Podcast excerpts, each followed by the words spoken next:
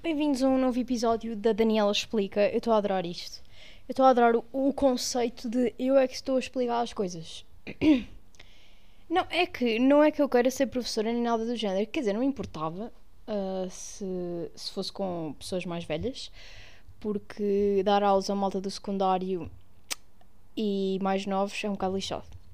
Mas eu adoro explicar coisas e, e até sou muito muito conhecida pelas, pelas pessoas que à minha volta que sou a pessoa que adora tirar dúvidas. Literalmente. Alguém me liga ou manda uma mensagem a, a tirar dúvidas e eu fico, oh meu Deus, oh meu Deus, adoro. Adoro tirar dúvidas às pessoas. Portanto, este, esta série de eu explicar coisas para mim é incrível.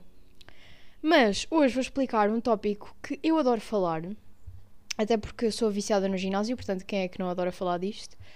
Um, e portanto ainda estou mais entusiasmada do que normalmente. E o que é que vamos, vamos falar hoje? Já vocês já sabem, porque está no título, que é como é que os nossos músculos mudam com o exercício físico. O que é que, o que, é que acontece para eles crescerem afinal? Porque nós, ok, já percebemos que o exercício físico faz os nossos músculos aumentarem, e ok, mas como é que isso procede? O que é que eu tenho que fazer?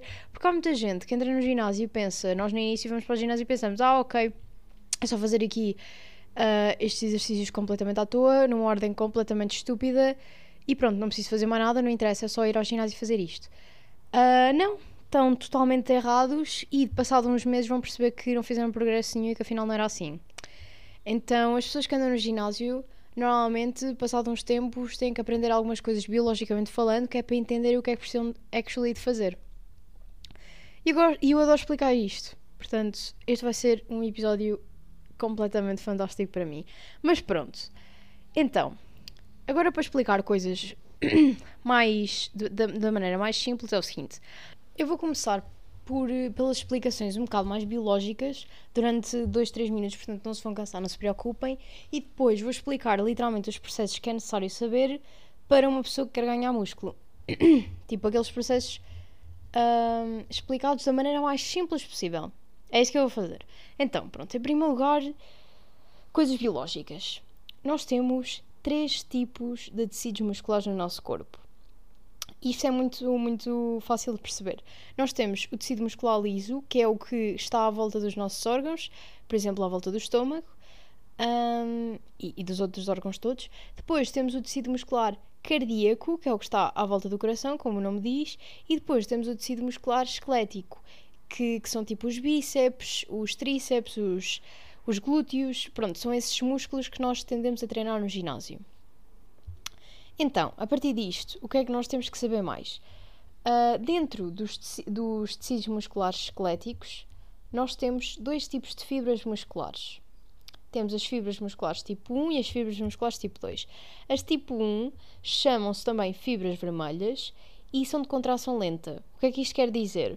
Que uh, para, para serem contraídas necessitam de mais, mais tempo, mais força e etc.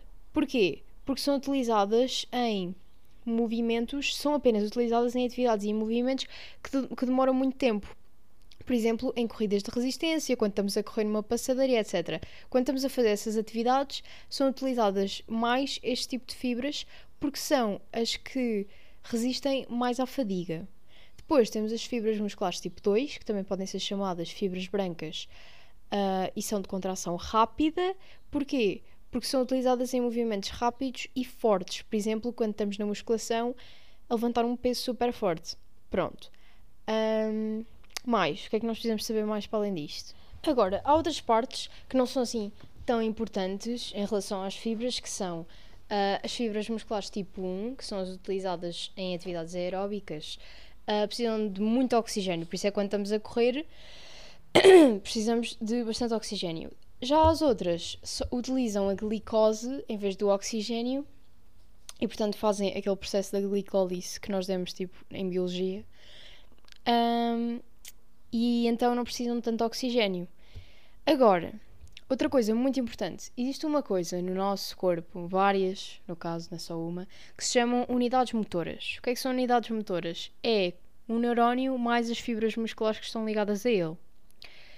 Porquê que eu estou a falar disto? Porque os nossos queridos genes fantásticos que nós herdamos é que uh, vão decidir que fibras musculares é que nós temos predominantes no nosso corpo. E por isso é que pessoas. Não vamos utilizar isto como desculpa, está bem, amigos? Mas é por isso que pessoas com maior predominância de fibras musculares de contração lenta vão ser melhores em atividades de resistência. E é por isso que pessoas com maior predominância de fibras de contração rápida vão ser maiores. Um, vão ser melhores em atividades como a musculação e por isso é que vão ganhar músculo muito mais rápido. Isto não é desculpa, como eu estava a dizer, porque não é assim tanta a diferença entre uma pessoa e outra, mas é. Porque se formos ver, por exemplo, pessoas que, que, ai, que entraram numa corrida e vamos ver quem é que ganhou e quem é ficou no final, vamos ver que as que ganharam ficaram, tiveram provavelmente uh, uma maior predominância de fibras de contração lenta. Agora, para além dos genes, que é uma coisa que nós não podemos controlar, acabei de gritar, não sei, não percebi, uh, existe um processo que toda a gente já ouviu falar no nome que se chama hipertrofia. Mas agora expliquem-me o que é hipertrofia. Pois, também não sabia, portanto não se preocupem. Mas pronto, a hipertrofia uh, é o número do tamanho. É o número do tamanho. O que é que eu estou a dizer? É o aumento do tamanho das células num, num tecido do nosso corpo. Não confundir com a hiperplasia, porque a hiperplasia não é o aumento do tamanho, é o aumento do número de células. A hipertrofia é o aumento do tamanho. Uh, ok, agora vamos entrar na parte que realmente interessa disto tudo.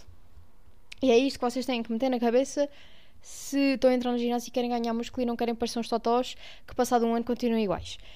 Para ocorrer hipertrofia, é necessário que uh, o nosso corpo, os nossos músculos, no caso, sofram mini lesões. Isto não é, isto não é nenhum problema. Sofram mini lesões que nós causamos com o treino. Mas isto não é o único fator que interessa, porque se nós não tivermos oxigênio e nutrientes suficientes, uh, o músculo não vai crescer. Porquê? Imaginem uh, uma, uma, casa, tenho que parar de dizer, uh, imaginem uma casa com brechas e, e buracos e etc. nas paredes. E depois vocês não lhes dão a alimentação suficiente para as brechas desaparecerem. O que é que vai acontecer? As brechas vão continuar lá. Parabéns. E depois o que é que vai acontecer? No próximo treino, para começar, não têm energia suficiente para fazer o próximo treino, porque não recuperaram do outro que não comeram o suficiente e não descansaram o suficiente. E depois, o vosso corpo, os vossos músculos, em vez de crescerem e recuperarem de, das, das lesões que vocês provocaram no treino anterior, vão continuar com as mesmas lesões. Ou seja, não vai crescer, no caso, ainda vai piorar. Se calhar vai decrescer, que isso ainda é incrível. Mas pronto. Para suprir as necessidades então celulares de, de, dos nossos músculos, nós precisamos de comer o suficiente e principalmente comer proteína suficiente. Porquê? Porque as proteínas, tal como nós demos em biologia, again, um, são formadas por aminoácidos. E os aminoácidos é que são responsáveis pela, pelo nascimento e divisão das, das células, basicamente. Ou seja, se nós não tivermos aminoácidos suficientes, os músculos não têm como se reparar. Depois, há outra coisa que também é importante saber que é esta, este processo de hipertrofia é reversível, ou seja, se nós pararmos de estimular o nosso músculo, e para, ou seja, pararmos de treinar, a célula volta ao aspecto normal. Portanto, é incrível. Quer dizer, vocês querem ter músculo, continuem a treinar para o resto da vida, porque se pararem, adeus.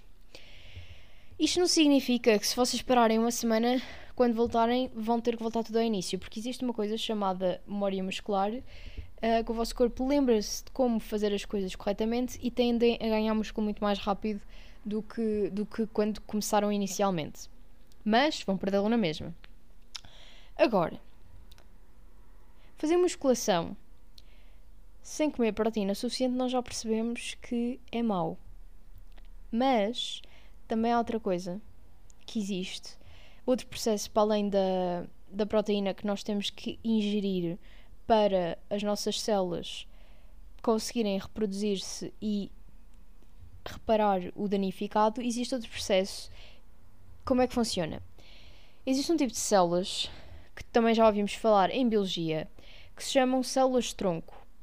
O que é que são as células-tronco? São células que não sofreram diferenciação celular, ou seja, podem transformar-se em qualquer tipo de células, porque não são células específicas, não são células embrionárias, não são células de um órgão qualquer, são células que se podem uh, transformar em qualquer outra.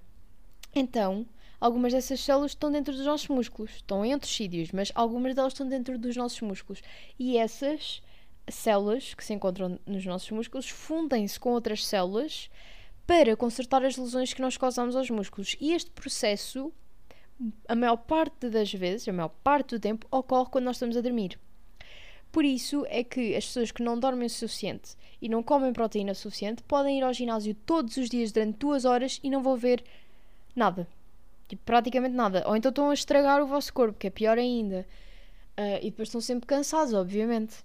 Agora, também muita gente uh, acha que é nos dias de descanso que, oh meu Deus, nos dias que estou a treinar é que interessa. Não. Tipo, o músculo não está a aumentar nem a crescer quando vocês estão a treinar. Isso é mentira. Ele está a crescer quando vocês estão a descansar.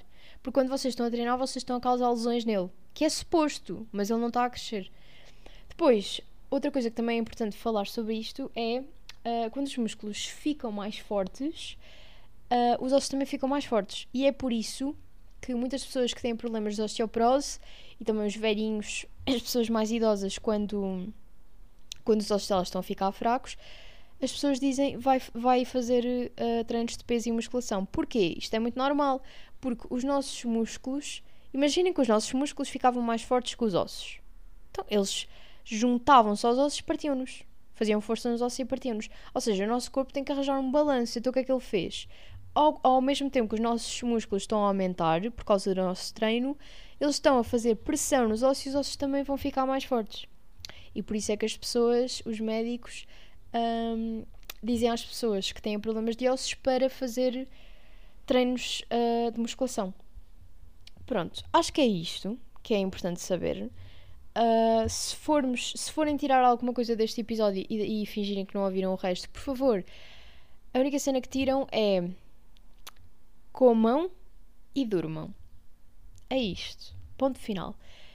É que há muitas pessoas que acabam por se sentir frustradas no final porque não veem progresso e já estão lá há imenso tempo.